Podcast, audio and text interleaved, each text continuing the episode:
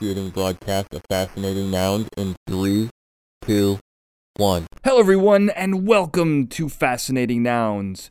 Now, if you are listening to this transmission, we are still the galaxy's most trusted source for incredible people, places, things, and ideas. Now, together we arrive at this curious nexus point, and we will explore the strange, unusual, offbeat, bizarre, intriguing, interesting, invigorating, quirky, quaint, quizzical, weird, wild, wacky, the fun, the frivolous, and the fringe, plus all the spaces in between. I am your host, Daniel J. Glenn. Hello, everyone, and welcome to the show. Today's episode is going to challenge the very concept of art, reality, and the world around us.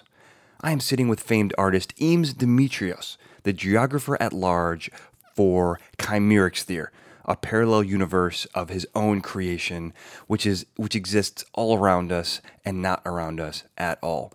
So he's going to explain what the heck I mean by that. I would also be remiss if I didn't mention that Eames is the grandson of Ray and Charles Eames, the superstar designers from the 40s, 50s, and 60s. They created tons of iconic furniture, architecture, films, uh, designers, artists. They did everything you could imagine. Very popular. And I got to imagine, Eames, that since you had you come from this kind of artistic stock, you were raised in that kind of incubator, that atmosphere, that must have had some kind of effect on you uh, as it pertains to, to what you're doing today. Um, I mean, I think that. Well, there there are five grandchildren, and we're not all doing parallel universes. Um, That's fair.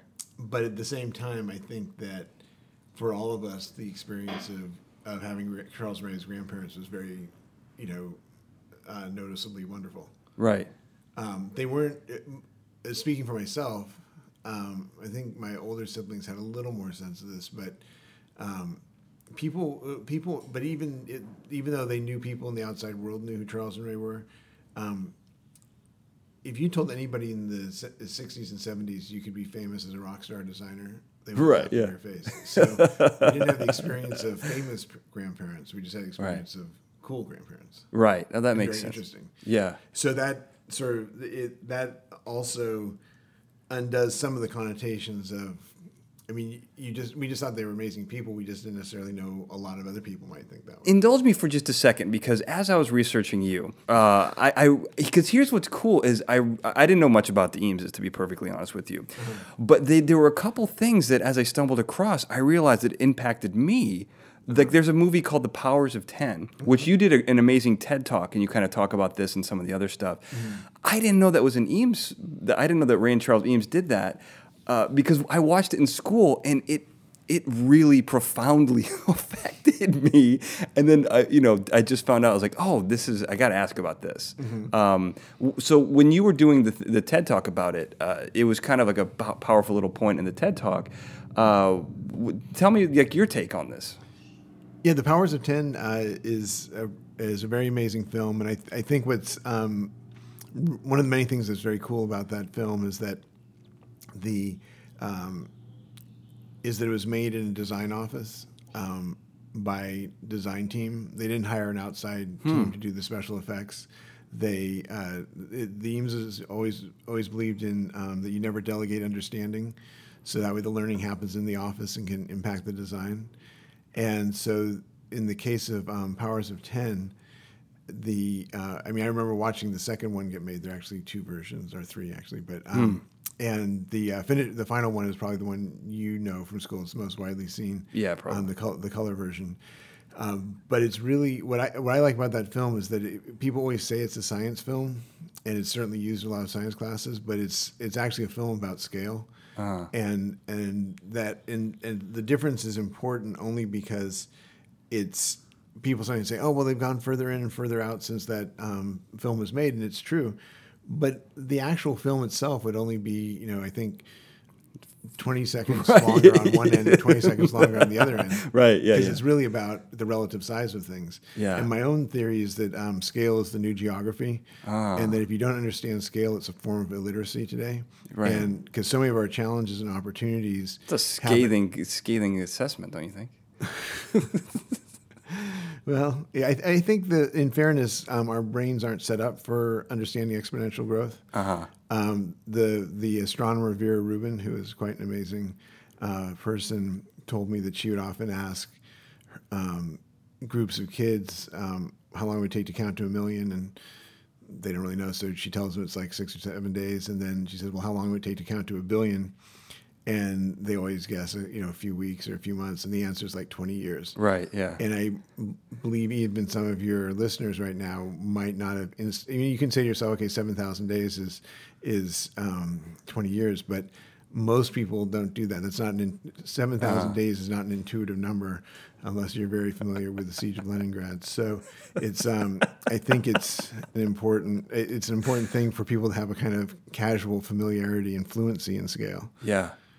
No, I, I totally agree. I mean, un- genuinely, I mean, without hyperbole, that was a really cool movie, and it was just because they go. If you haven't seen it, I'll have a link on the on the webpage. But they basically every ten, every ten seconds the the field like or it's every two seconds the field doubles. So you're slowly moving out from a, a couple sitting on a picnic bench, and you go all the way out to the edge of the universe, and you come all the way back into the quarks and cells on his skin. It's just it's amazing. But Dan actually threw himself under the bus a little bit on scale. I? actually goes 10 times further every 10 seconds, not 10 times. doubling every two seconds. Oh, it's the illiteracy. I'm an illiterate scaler. Exactly. Uh, it's fair.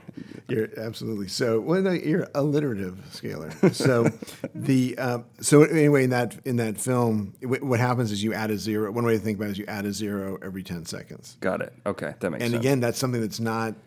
You know, people talk about billions of dollars. I mean, you, people talk about stem cells, and however you feel about the research, one way or another, the way stem cells are discussed, you would think they're the size of a dinner plate, and they're not. And so you can still come to the conclusion that a stem cell is a human being, and I don't want to get into that part. Sure. I just want everybody to focus on un, understanding the basics of where the conversation is starting. Because if one person thinks it's a the size of a human that they would see, another person doesn't, it's very hard to reach common ground or even understand what the other person's saying. Right.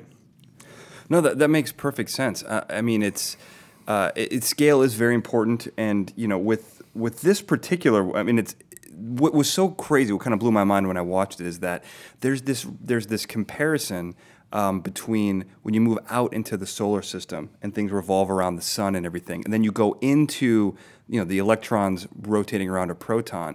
Uh, I mean, it's a very parallel universe. You know, not to to tease where we're going in a second, but you know, it is kind of cool where one is just kind of around the other one, and one exists within the other one. I mean, it just even as a little kid, I, I you know, this kind of like blew my mind.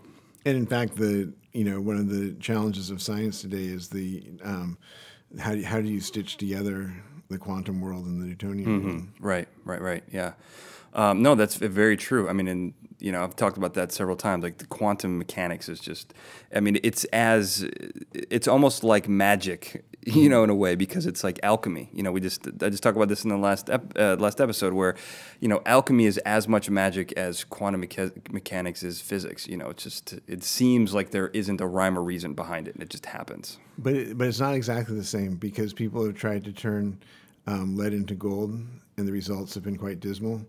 With quantum mechanics, you can you can predict uh, you can predict results, and they happen even though you don't really understand the mechanism, or the mechanism you understand seems very improbable. Right. So there's a difference. Yeah, there is a difference. Yeah, I, I- I didn't. There wasn't a one to one ratio, but uh, but yeah, there's definitely a difference. But there's a magical element, Eames. Come Yeah. on, give me that. There's a totally magical element. I just I just think sometimes when when we talk, uh, there's a lot. One of the things I think has undermined the role of science in society is that there's such an emphasis on the discontinuities that we don't pay enough attention to its remarkable track record of predicting, and the fact that science has an incredible self-corrective capacity. Hmm. Like, in what, what? In what do you mean? Well, if you get it, if you don't get the same result, then you haven't figured out the theory, Oh, I and see. you better then you better account for it. Right, right. I mean, that's basically what happened to get to quantum mechanics is they couldn't predict things the way they thought they would, and they came up with these explanations. And whether they're the final ones is hard to say. Right. But whatever the next theory is, will we have to be as good at predicting the Uh-huh. future as the current one? Right, if not better, or it wouldn't supplant it. Yeah. or yeah. This has been bugging me, Eames, and I don't want to. I don't want to get any sensitive subject here. Um, but two things from a name perspective that I, I need you to answer. Okay, so your grandparents were Ray and Charles Eames. How come your grandmother went by Ray? Um, because her born name was Bernice Alexandra Kaiser, and her brother gave her the nickname Ray Ray, and it kind of stuck, and she was known as Ray. Okay, fair enough. And so their last name was Eames, and your first name is Eames. Mm-hmm. Right. What's going on there? Uh, Eames is my mother's maiden name, so they gave it to me as a first name. Charles had one sister and one daughter, and under the patrilineal naming system, uh, there weren't going to be any more last name Eameses, so they gave it to me as a first name. Oh, that's really cool. So it's kind of like an honorary title in a way. I don't know if it's a title. That's really cool. Okay, that, that makes sense. This was this was eating at me. I was like, how does this work? There's got to be a system here. I'm sure there's an incredible answer, um, and there was one. Uh, so now you call yourself a geographer at large. What does that mean? Uh, it means that I um, explore the world of Kcymaerxthaere and create the world of Kcymaerxthaere, and am responsible for marking the points where it makes contact with our world. Mm-hmm. So, so what now? You asked. no, no, no. I know. So, because here's what's kind of funny because we're going to have to kind of lift up the veil a little bit because there's this really cool fantasy world that you've created. And if I'm going to let me let me dumb it down for people here. So essentially what you've done is you've created this fantastic world and then document where these um, I wouldn't even call it a mythology where these mythological events happen in our world in the real world um, and with like plaques and even interactive sites and you are kind of like the creator of that in a way you're god in a sense is that a little more accurate do you think Well- do you see yourself as a godlike figure in this mythology you've created No, I, but I, I am the creator of it, but not with a capital C. All right, fair enough. So how would you so how would you describe Kcymaerxthaere? I would say that Kcymaerxthaere is a parallel universe that is um, largely um, uh, coexistent with our world, but with different laws of physics, different, um, sometimes different laws of physics, different creatures, different cultures, and uh, and and the story and stories that happen within there. It's storytelling. I mean, if you really want to make it Yeah. simple, it's storytelling. It's just I, I use some tools that are kind of unusual, and I think that the big the big difference uh, I don't know if it's a big difference, but one difference is um, is that I, I was very interested in the idea of creating a world where the world came first and the story came second. Um, okay. And and then I thought that that could potentially, as it unfolded, got richer and richer, could create some very beautiful aesthetic moments as people knew about other parts of the world when they discovered about they would bring knowledge from other parts of the parallel universe when they encountered a story in a new place or where they read a book or they heard my um, my heard, heard one of my talks. And they would bring a knowledge that was actually their own direct experience of having seen something in a, in, in a place and i thought that that because if you think about it like you know whether it's star wars or um, Pride and Prejudice, the um, the what usually happens is that a main character goes through a world, and that world is revealed to us by what they see, which is highly egocentric because that's not how the world works. The wor- world doesn't come into existence just for us; it's it's there. We're not living in the Truman Show, is what you're Exactly, saying. Right. exactly. That much I'll grant you. Okay, that's all you'll give me. Uh, so okay, so that makes sense. And so then, as you so like for example, there's a, there's a really cool installation that you have in Joshua Tree, which kind of it's the uh, Jin, uh, Jin Ranglican or the Kreblin Jin. Kreblin, the cabin's called the Kremlin Gin Cabin. Right. Okay. And it's about, and the story behind it is about the Jing Ranglicans and how this, which kind of exists in California in a sense in this alternate universe, correct? It it, it it's um it, it exists in what we call California. Okay. Uh, and what's what's amazing about this, and also, and I've said this numerous times, and I stand by it. This is an amazing installation. You can actually go. It's in the middle of nowhere. I'm gonna have a video up. Uh, I went there and checked it out. It's it's incredible. I mean, the detail behind this is just remarkable. Anyone can go there. Anyone can explore this, can enjoy it, can learn about the story, which is exactly what you're talking about. You go there, you learn a couple different things, and then it kind of you wonder, well, what's next? What's the what's the next part of the story? What, what happened before? What is this world of Kcymaerxthaere? And it, it's really good at generating curiosity. Mm-hmm. The thing that I would say that that I I I would I would step away from if I was doing this is I wouldn't make it available to the public. I don't trust the public to not damage it, destroy it, take something, take souvenirs. Uh, does that ever enter into your mind? Oh, I, I, I do worry about it. Um, there are people in the, in the communities who um, who um, try to be sen- you know try to be aware of what's going on there, but in the end, um, you know that can always happen, and it doesn't make me happy when it does, and we try to fix it as quickly as we can. Um, and there, uh, but it's it's uh, it's definitely a danger. Uh, but at the same time, part of the um, experience is that you can you you should be able to come upon it. I mean, you should not. Um, I don't want people to have to pay to see these um, things. It's not that I, you know, we try to sell books and things like that, but the actual experience should be available to anyone.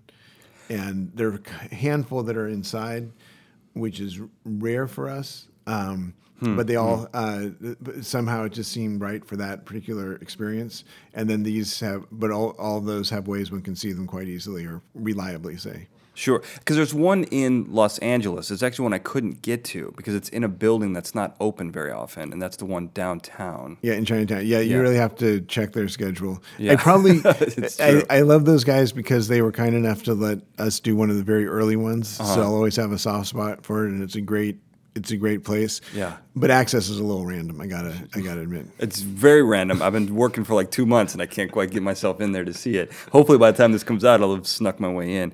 Um, but there's another. So some of these are interactive sites. Obviously, my personal favorite, and a lot of these are plaques which will tell you part of the story, which essentially are like pieces of a novel. It's like the page of a novel that's kind of plastered on a wall.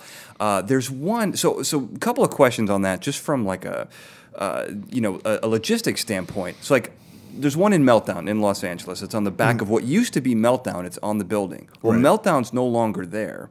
Um, and I assume they didn't own the building. So who do you make the deals with? Is it the building owner? or- It's always with the building owner, and actually, I'm glad you brought that one up in terms of being for uh, Angelinos. Is that we um, we actually took that down because they're going to be tearing down that building, and so oh no! Wait, it's gone already? no, it's not gone. And we took we took down the um, plaque? the the marker. Um, Ooh, got my picture in beforehand. Luckily. Yeah, no, it's. Uh, I mean, and it is. I mean, what's interesting is the prod. I've been doing this for 15 years, and so now these kinds of rhythms are are um, happening. I don't do as many on buildings for this reason, actually. Yeah. Um, and um, and the. Uh, but in general, but basically, it's it's with the landowner, and one does need permission. I mean, when people hear about this, the the impulse is to think of it as almost being a graffiti-ish project, but it's um, it's not. It's uh, it's the it's it's the opposite. We need to get permission from the places where we where we install them. It's- so, are you going to put one up on the new building? Have you worked that out, or is this stricken from the history of Kcymaerxthaere? Oh, actually, uh, we do not let forces like this determine whether these things happen in Kcymaerxthaere or not. Okay, good. Um, so the stories um, still happen in Kcymaerxthaere on that spot. The exciting news is that the people there want to reinstall it. So that's, good. So it's um, it's in that sense, it's a happy ending. It's just that we'll all miss meltdown. Yeah, no, that's absolutely true. Because I went to the one in Culver City, the Culver Mm-hmm. Grove, and that one's actually been dug up, but it's still there. Right, and it's actually it's more accurately it's kind of eroded away. The the it was a little so I, got- I got to talk to those guys about um, filling in around it. But it does exist. You can go see it, and it's next to a big tree, which is kind of part of the story in a way. I don't know if that tree's part of the know, story, but it, you know it's always tough to get the um, to get that exactly clear. okay. Is that on purpose? Well, it could, it could be a fragment of the um, of the uh, Culver Glade, but you know we did it a while ago, so No, that's fair enough. So, how did this idea come to you, and and what is the process of of making this world a reality? Two huge questions. Can you answer it in forty minutes? exactly. The how this came about is that I've, I've always liked telling stories, and I've written stories, and um, and I kept thinking, as you know, a, a while ago, a long while ago, that wouldn't it be cool if you could visit a fictional story, to have that experience, and um, and I think that. Uh, and I kept thinking about like how would that work, and like one obvious answer is that you um, you create something and then you swear people to silence and uh, whatever. But that as a mechanism is not really that um, that great, and it also kind of it. I also didn't want to create something where there were um, people who were in and out. In other words, like you know, that I say to you, okay, Dan, I like glad you like the talk, but please don't tell anyone about it. Um, that that it's that it's a story because that's um, like I say, creates one more thing where where they're you know in people and out people, which is not really necessary. We have plenty of those.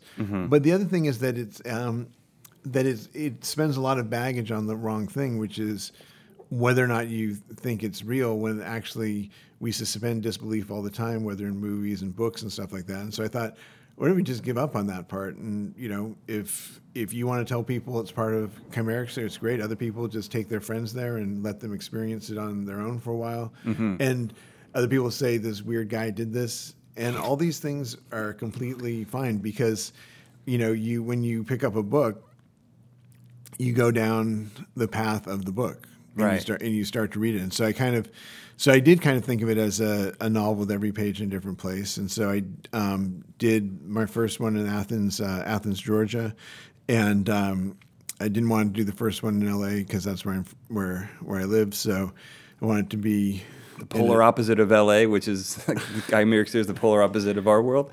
Well, mostly I just I wanted it to be not here because I knew that it would always be easier to do things around here. Yeah. And um, but it was just really kind of this this feeling that this would be a great way to tell tell a story, and it also um, it also allowed me to explore a lot of different things, you know. And I had made movies, and I still make movies, um, sometimes documentaries, some fiction, um, but I found this to be a much more satisfying. Um, have found this to be a much more satisfying medium, um, and I like the fact that it helps people look at their own world fresh. So even if you're from, it's not really. It's even though there is a cultural tourism aspect to it. There's another part that's very locally facing. Um, that's that's also important, and. I just, you know, it's become richer and richer, and the experience of doing it becomes better and better. And now, um, now the stories have their own momentum, which is quite quite great. Oh, that's um, cool. Because then, you know, for example, in uh, Armenia, there's an installation called Crystals of Refrain, which is part of the story of Ili Alameining, who was a singer whose voice was too beautiful to be hidden. And then she witnessed a murder, and um, every time she tried to hide, eventually she, and the bad guys came after her, and every time she tried to hide, um, eventually she would have to sing. And the moment she sang, everybody knew who, um, where she was, and they, she got chased all around the world. So we did an installation in Armenia, which is right towards the end of an important phase of her life, and we carved on about 30 stones um, all the places that she went. But we haven't installed all those yet. So in a way, I have to stay true to what's carved there. Um, and so, like, so then I'm looking for places that'll be the perfect place to tell that a part of her story from, you know, from the the you know whatever number place she went to, and it's um, and it's kind of it. So, but that's what I mean by the stories have their own momentum. Her story is out there. I just need to figure parts of it out. Right. And and just so one of the other cool things about the stories, and this was like kind of the mystery for me, because in some ways it's like a scavenger hunt. It actually would have been kind of cool. It'd be really difficult for you to do it now. Uh, but if you do do it, you heard it here first. But in order to put like, you know, for the next part of the story, go visit, because these are all over the world, you know. So like, we're, we're um, uh, I forget her name, but uh, she, so she's traveling all over outrunning these bad guys. But Alameining, yep. Ileana Maining, did I say that? Nailed it, didn't I? Uh, yeah. Yeah. So, but and the installations where she hides are all over the world as well. So, and and they're in a certain numerical order, which is, I believe, uh, is the it's.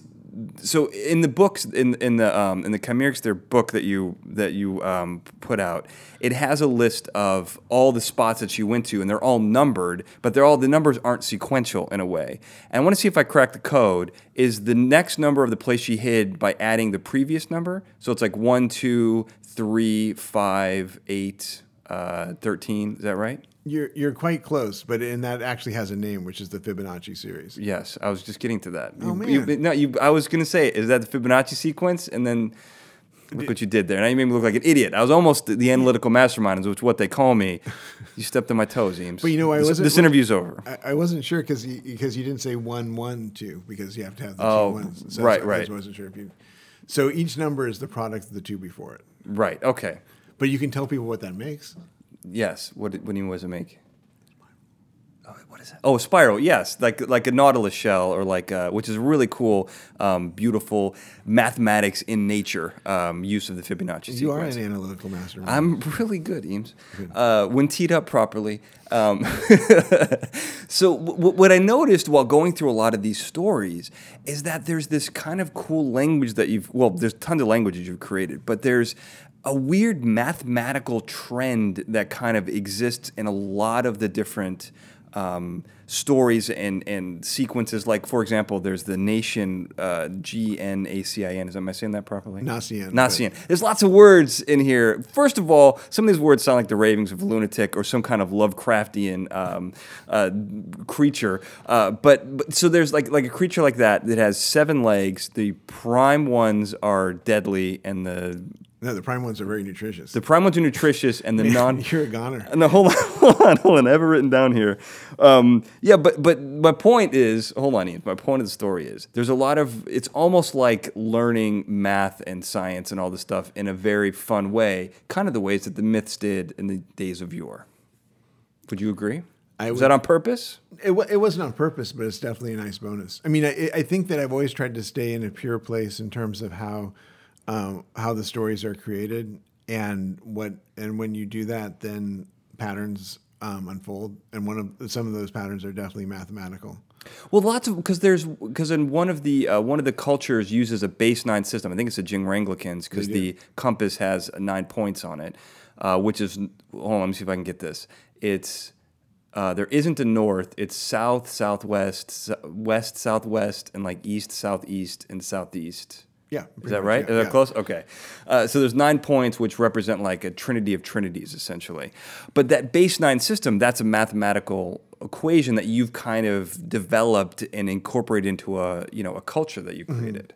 Yep. And there's lots of that going on. I know. I noticed that. yeah, there's- Left and right brain connection is what I'm saying. Yeah, there, I mean, there's a, there's a language called uh, there's a group of languages called 158s where n- words are numbers and numbers are words. Yeah. And um, it's kind of cool because the accountants have to write a novel to do a simple equation, but poets just uh, do the math. Right. Um, but it's uh, but it's, what's also neat is that the people who who grow up in that culture are incredibly attuned to the world, and they um, like if they walk into this room, they would count. They would know not even count consciously. They would instantly know the number of books, the number of people, the number of boards, the number of grooves in the ceiling, all these different things, and then those numbers would have meaning. So, so like the the the number sixty means fish, um, but it's not just like writing the sixty. If they see sixty chairs in a room, they think it's a mess. I mean, it's the it is the word fish. So they actually have, can have amazing poetic moments because they'll go down beaches where all these different colored and shaped rocks, and they're doing all these counts, and they're creating this kind of story in their minds from that. Right. That's that sounds like. I mean, you really shift people's perspectives when you start um, when you explain like that. Because another thing that you talk about, which I thought was just such an interesting comparison, is you talk about cultures that are biologically aquatic. And also culturally aqu- aquatic, Right. which you would think they're the same things, but like like a like a mermaid, for example, would be both because they live underwater, but they also have to live underwater. Unless we're talking about Splash, the movie Splash uh, with Tom Hanks and Daryl Hannah, that masterpiece of cinematic uh, achievement. She comes out of the water, so she would be culturally aquatic. In that case, exactly. In that case, Right. Um, I mean, I, there's there's no question that um, that that that peoples that are uh, that are biologically aquatic are also culturally aquatic. The reason why the distinction is important, though, is because people that are culturally aquatic have to breathe air from our atmosphere, and peoples that are biologically aquatic live in areas where the oxygen vents are so intense on the bottom of the ocean or the river or the pond that they can um, they can just uh, breathe the water itself. But as we all know from being kids, it's very hard to um, talk underwater in the swimming pool. Right. And um, very few. Which is why you splash like a lunatic when you're drowning because you can't it- yell. There's that, Yeah. and it's also it's also why there's no productions of Shakespeare underwater. Fair enough. So so what these people had to do is to learn how to psychoform, which means to create shapes that have word meaning. But the interesting thing about it is that people say, well, you know, well, writing is obviously that, and that's true. But what's interesting about these shapes is that even though they're physicalized, they're actually a spoken language. Well, and, and what's so so if that didn't blow your mind enough, what, what's actually crazy is that in the book you actually have put together an entire like I think it's a poem or I think it's the the story that's in shapes that you've you've had as an installation uh, someplace. So it's it's like actually it's one big shape, but then on in the book you break down what each shape means, uh, which is the point. What why am I telling? Why am I asking this? Because how in this world or another, how do you keep all this stuff straight in your head to tell the story? Are you just a genius? Or you just operate at a different level? Is that how you can say it's okay? I, I, it's just something that I find um, natural and rewarding to do. So you can keep it straight. Yeah, I mean, I, I mean, there there's times I you know look things. You up. confuse yourself, yeah. yeah, I mean, it's, well, it's more. I mean, it's one of the reasons I like telling the stories because it, Yeah. it keeps it um, keeps it fresh. And Yeah. The uh, um, and the you know some of the more um, obscure shape words definitely need to be kept. Um, uh, it's a language called Neolvate, and that particular installation is going to be awesome because we're going to do that. Um, uh, if, um, if anybody's listening, um, it's all ready to go on the moon, um, and it could be done by um, uh, two uh, astronauts working twelve extra vehic- extra um, you know lunar surface hours um, each, and they ought to be able to do it with two rakes a meter wide. So we're ready to go. How okay, so this this is a whole nother set of questions because first of all, before I say that, I do want to mention that the really cool thing about this, and we're going to come back to this because it's important, but that you have 134 sites over 27 countries, and in the book, at least at the time that I was reading it, there were six others that you had planned, six and a half, because the half was the one on the moon. Right, exactly. Okay, so I just want to make sure that that's accurate because that's mind blowing. But it's going to lead into what I'm going to ask next, and I'm glad you teed it up with a moon installation.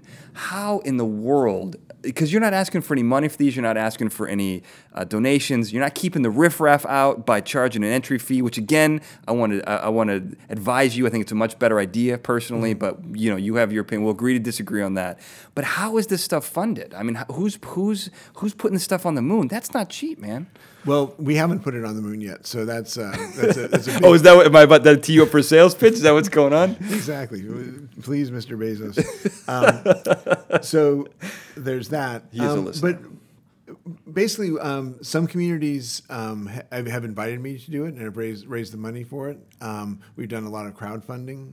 Um, The books we sell um, fund all this, and I also do a lot of um, speaking on the topic, including um, sort of. Uh, uh, workshops um, that that sometimes uh, companies use to um, teach thinking out of the box exercises and um, team building and, and stuff like that.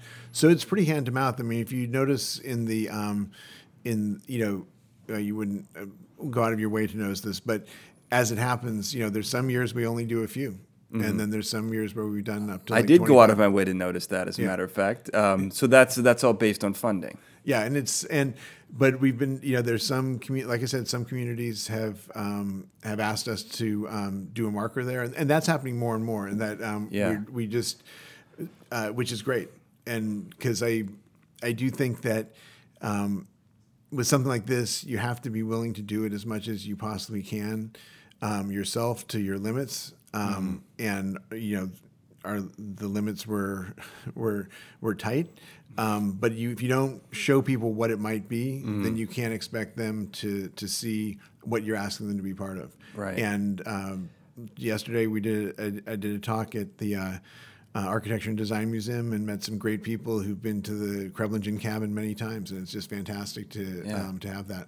And and the um, you know I will if if people are interested, one way to help the project is to get the books, uh, particularly. And um, we've done some. We've also done some work with um, a collective in Namibia where we did some embroideries Yeah. uh, with them, where I told the stories and they embroidered it. Each each artisan embroidered it the way their vision of it. Yeah. And those turned out great, and those really helped the project and helped that um, that uh, collective, which is called Penduka.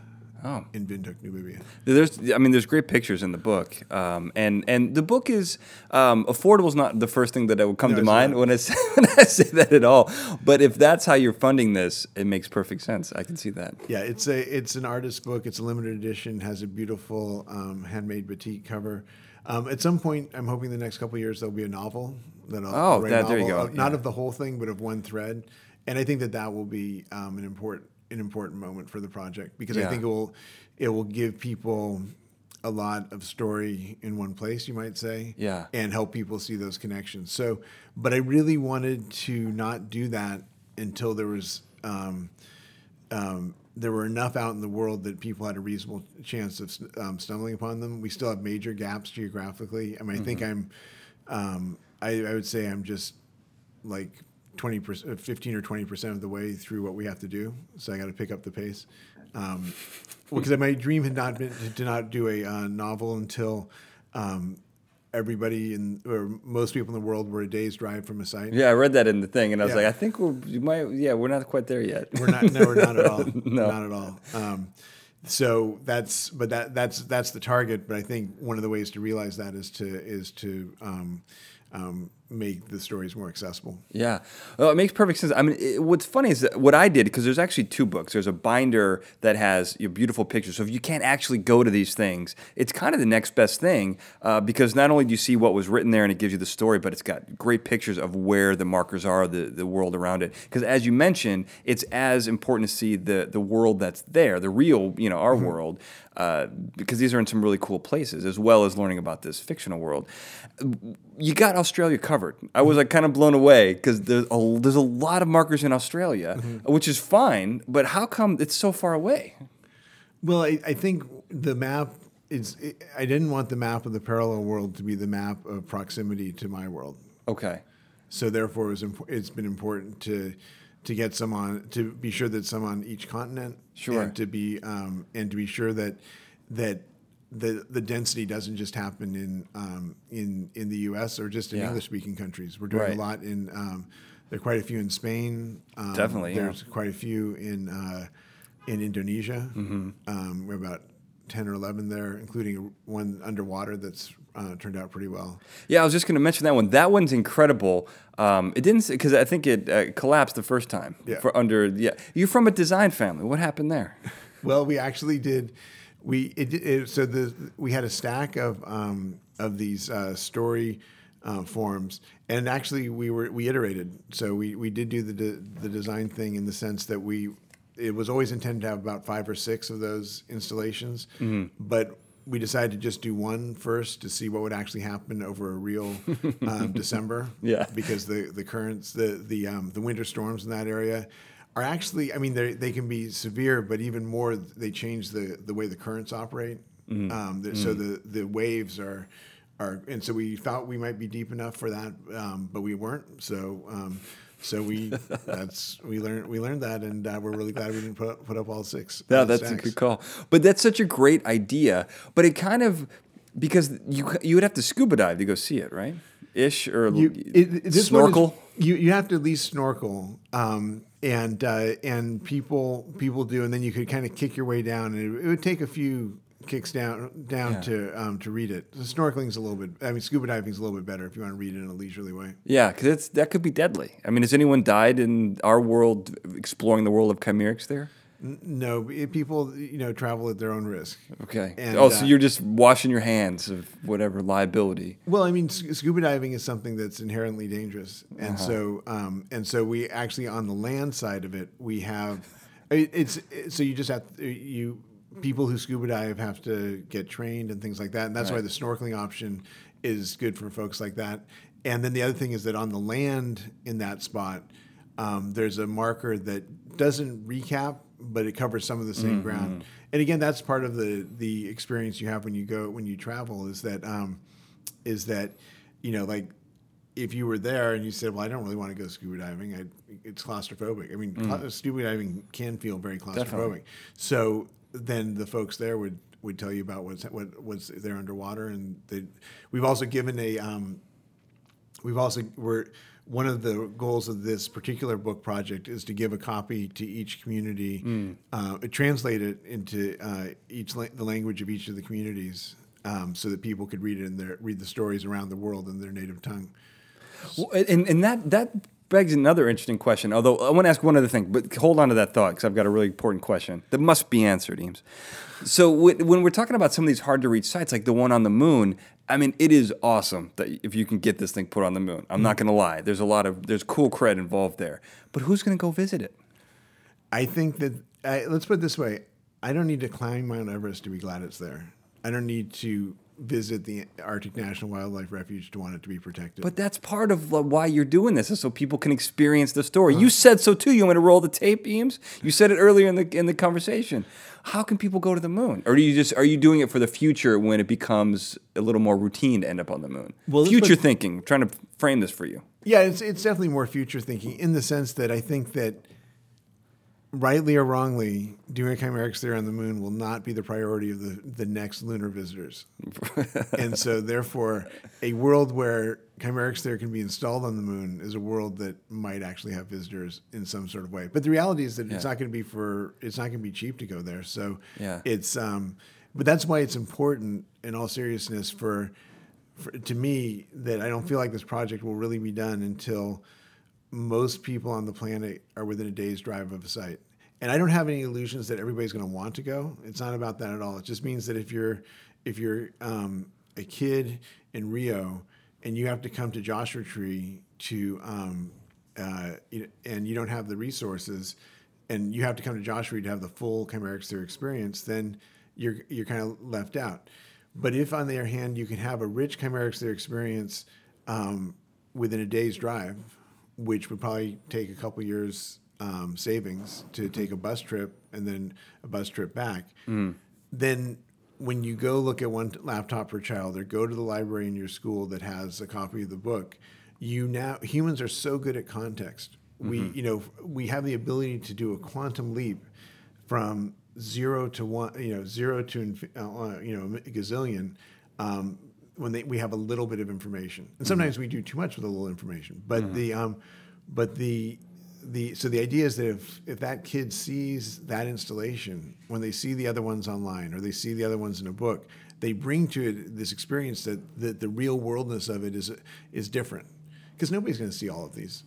I doubt. I think some people will, especially with the book that you have. I mean, it's really cool to see that these things really exist out there. And I imagine, I mean, look, there's a woman who got Movie Pass and watched the movie every single day. There's obsessed people out there, is my point, Eames. And my guess is because there's so much thought that's gone into this, there are people, um, you know, they might be breaking the bank. You might be causing someone to have bankruptcy. I don't know if that's, I don't want to pin that on you. I'm just saying it's a possibility. People love this stuff. They could go see them all. Well, it's they they can, and I and I think that I, I guess the other thing I'm saying is that is that you can have a very beautiful experience even if you just get to one. I didn't I didn't want to make uh, something where the only way to feel like you had to, that that you had to do see all of them to succeed. I wanted to do one where because even when you see one, it changes how you look at the world a little bit.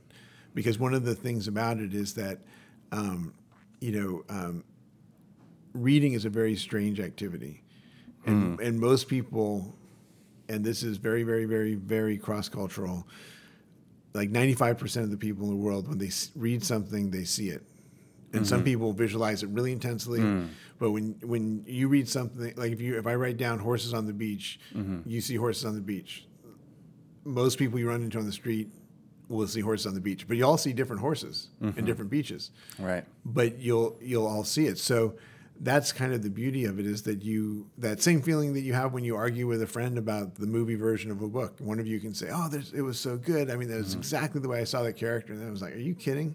Right. You know, that was terrible. I, I, I don't even want to read the book now. Right. And so, but that power to visualize in ourselves um, is kind of what we're harnessing here. And so that that's the that's the that's part of the magic moment. And that's what I'm saying is that even if you only see one and you only have the resources to see one, or you see the one near you, you get that moment. And that's the one. That's the, and then uh, some people will say, "Oh my God, I got to have more of these moments." And other Yeah. people will say, "I can't have more of these moments," and whatever. but the but the point is, is that that's that's the transport because part of the the um, and it's part and that transport can a- only happen in that physical place. And so one of the other things is that even though this is a parallel universe that's that's being created, it actually is in. I, I think most people would teleport if they could.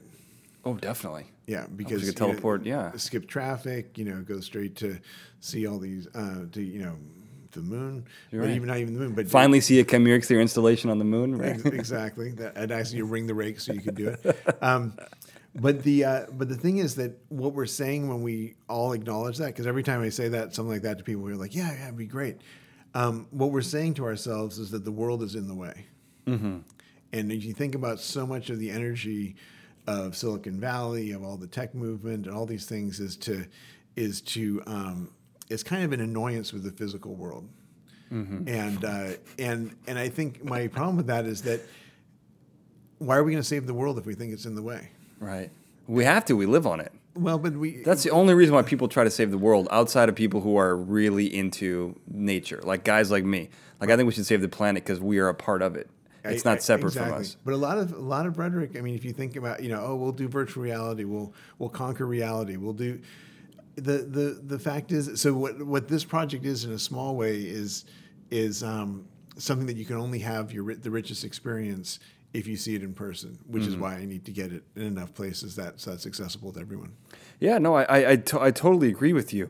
Um, and and on that topic, I, I think you know I want to go back to what we said, where you have you know a, a book in every local language that you've installed, uh, you put in We're, installation. we're working on it. We're doing the translation now. There are so many strange words in this. I don't know how the translation process happens. Here's one, for example, uh, and I swear you're not going to admit, you're not going to admit this, but I'm going to call you out on it. I feel like you just leaned on the keyboard for some of these things, and then like that was the word. Here's one of those.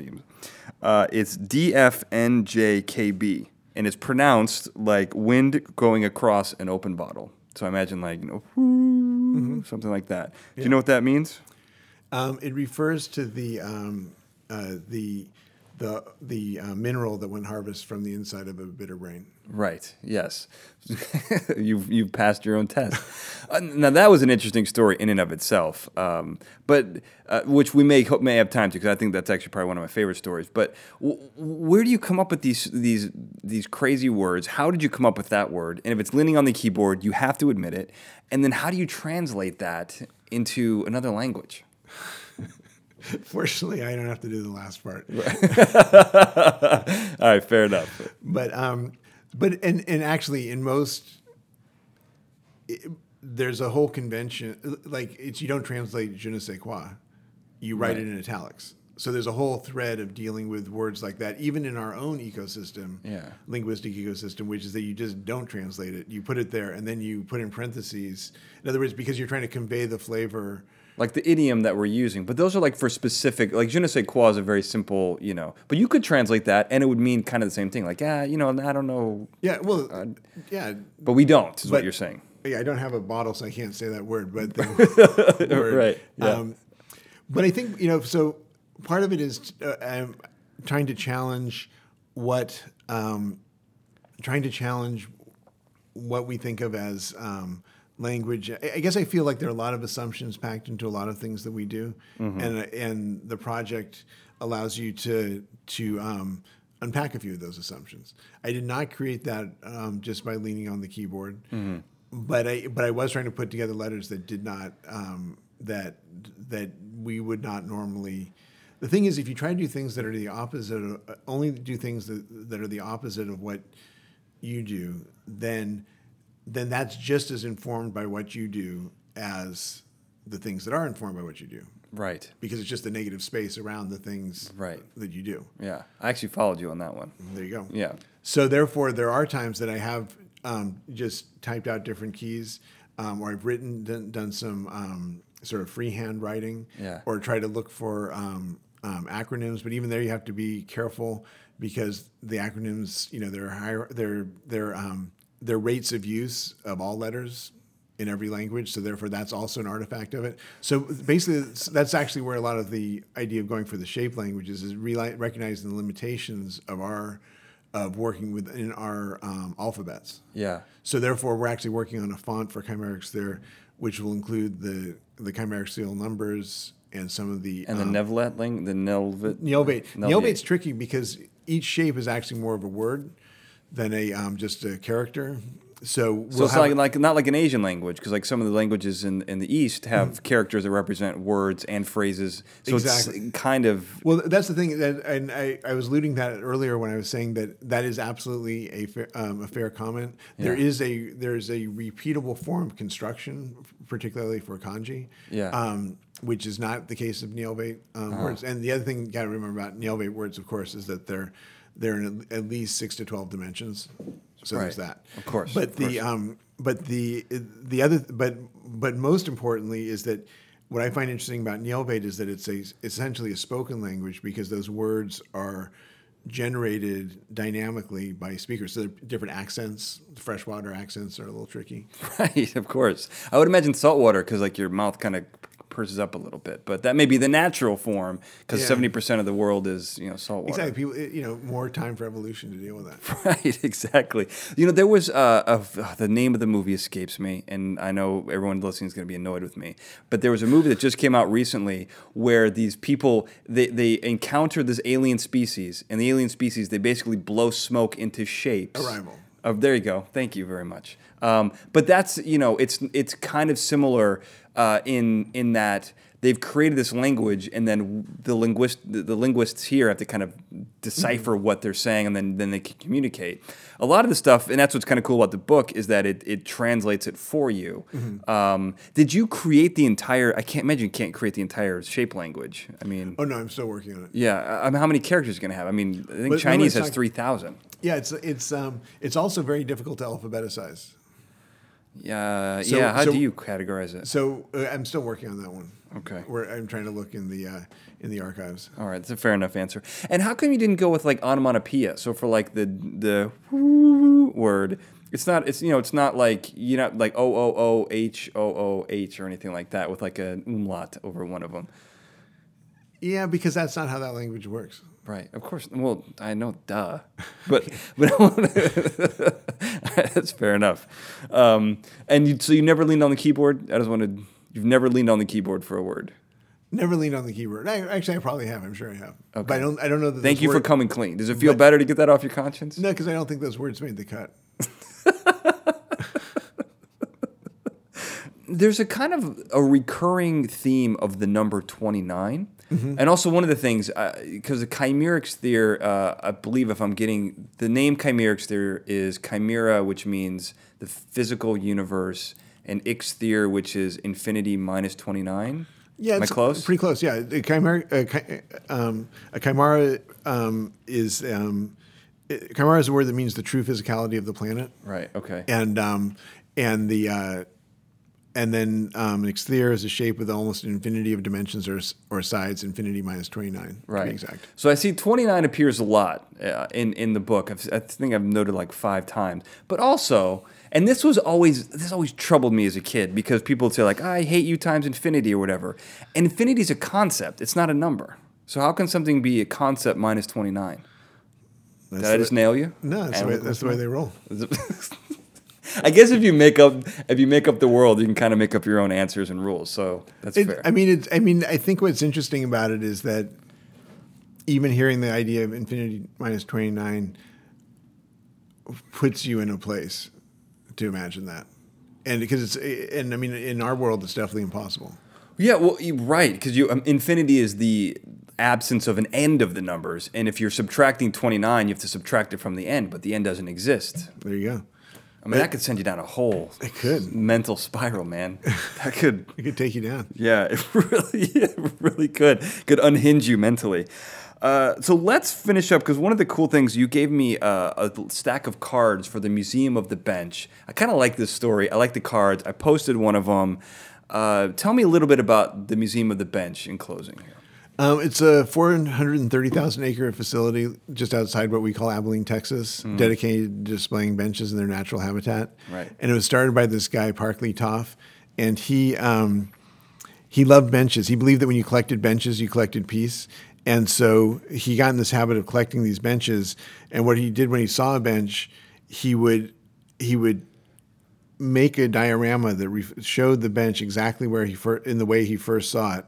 He would take the making a perfect replica, just incredibly perfect replica of the bench that he saw, and put it back where he found it, but keep the original for himself in these dioramas. Mm-hmm. And these dioramas were sometimes huge because there were some that like he saw, you know, by the ocean and have to build the ocean in the background of, of, of, of the bench. So then he started running out of room, and so he developed a concept called physical lenticularity, which allowed him to stack a whole bunch more um, dioramas in there, and it's quite incredible. it is- incredible. I loved seeing all the different pictures of the bench. So if we're going to peel back the layer, let's look behind the curtain for a little bit. Is there an actual museum of the bench? Are you building it? Are there going to be a place where you can go in and see a bunch of benches? Well, the, well, we so far we just have um, we- we've done an installation at the site of the um, of the first visitor center, and that's Right. there's not really that much remaining from it, but you can see the way the um, the the trees are. Um, there, there's still kind of a hole there because you know the they chopped down the trees to put the um, the visitor center there. So you can visit that. and That's in Abilene, Texas. It's um, uh, it's on sort of the um, east side of town.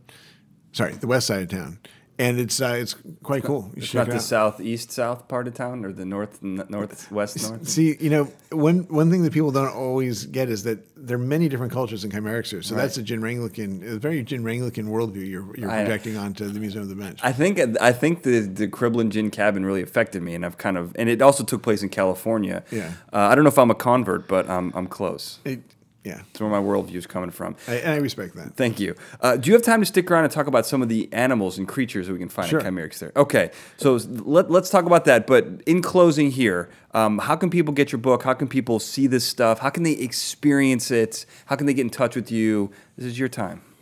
So, um, if you would like to get the book, it's on kcymaerxthaere.com, and uh, you should trust the spelling on the uh, on, on the website for fascinating nouns. Yeah. Um, I will make sure that it's correct. Don't worry. With, Yeah. with links to all this stuff. But um, but that that's the base. I mean, there's a bookstore in LA called Arcana that has it, um, and uh, and then the A plus D Museum in uh, downtown LA uh, ha- will have a copy.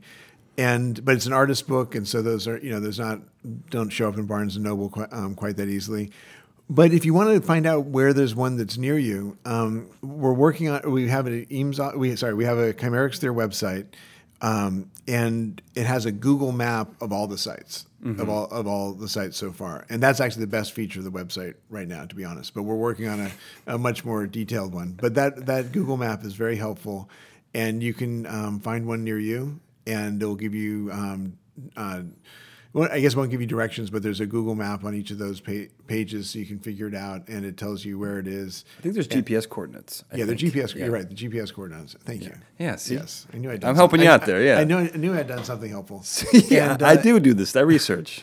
And then we have a Facebook page, um, which is where probably right now where the best information is on um, events that, Mm-hmm. that happen from time to time.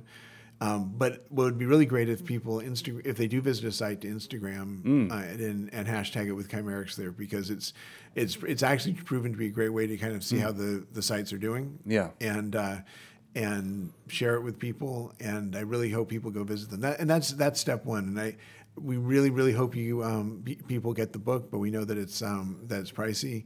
And so you may not be able to do it. Um, our goal, though, is that, like I said, is to um, eventually have one in each of the communities where we have a marker, and then ultimately we'd be able to put that information online, so you'd be able to see um, to see one in a library for yourself. That's incredible. And I'll have links to Instagram, Facebook. I think there's even a Twitter account. And I'll have the spelling of the name. Trust my site. Don't trust your own working through the name because it's it's it's something. It's, it's a dogfight. It's, it's, it's a fight you are guaranteed to lose.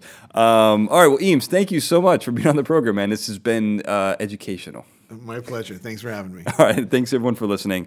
Have a good night. Fascinating Nouns is a Glencoe production and is hosted and produced by me, Daniel J. Glenn. The show producer for this episode was Sarah Brandt. The Fascinating Nouns introduction was produced by Daniel J. Glenn and E. A. Barrientos with music and sound design written and performed by E. A. Barrientos. Go to fascinatingnouns.com to learn more about this episode and to really become fully immersed in the story. You can do that with social media, including our Pinterest page and YouTube page, which will all have all kinds of incredible stuff pertaining to this episode www.fascinatingnouns.com is the website. Scroll to the bottom and you'll see links to the show's Twitter, Facebook, Instagram, YouTube, Pinterest, all that stuff at the bottom. And you can even sign up for a newsletter that will give you all the inside scoop on what's coming up, a little bit extra on our current guest. And if you like this show, you're going to love my newest podcast, which is called Fascinating Gadgets, Gizmos, and Gear Based Technologies, where I take a team of experts, including Dr. Michael Dennin, who is the superhero scientist from a previous episode of Fascinating Nouns, plus a rocket scientist from SpaceX and a biologist. We are going to take pop culture technology and break down how we can make it in real life. Fascinating Gadgets, Gizmos, Gear Based Technologies website www.fgbt And if you like that show and you like what I do, go to danieljglenn.com for a link to all of my projects. Go check it out. Thank you for listening. End of transmission.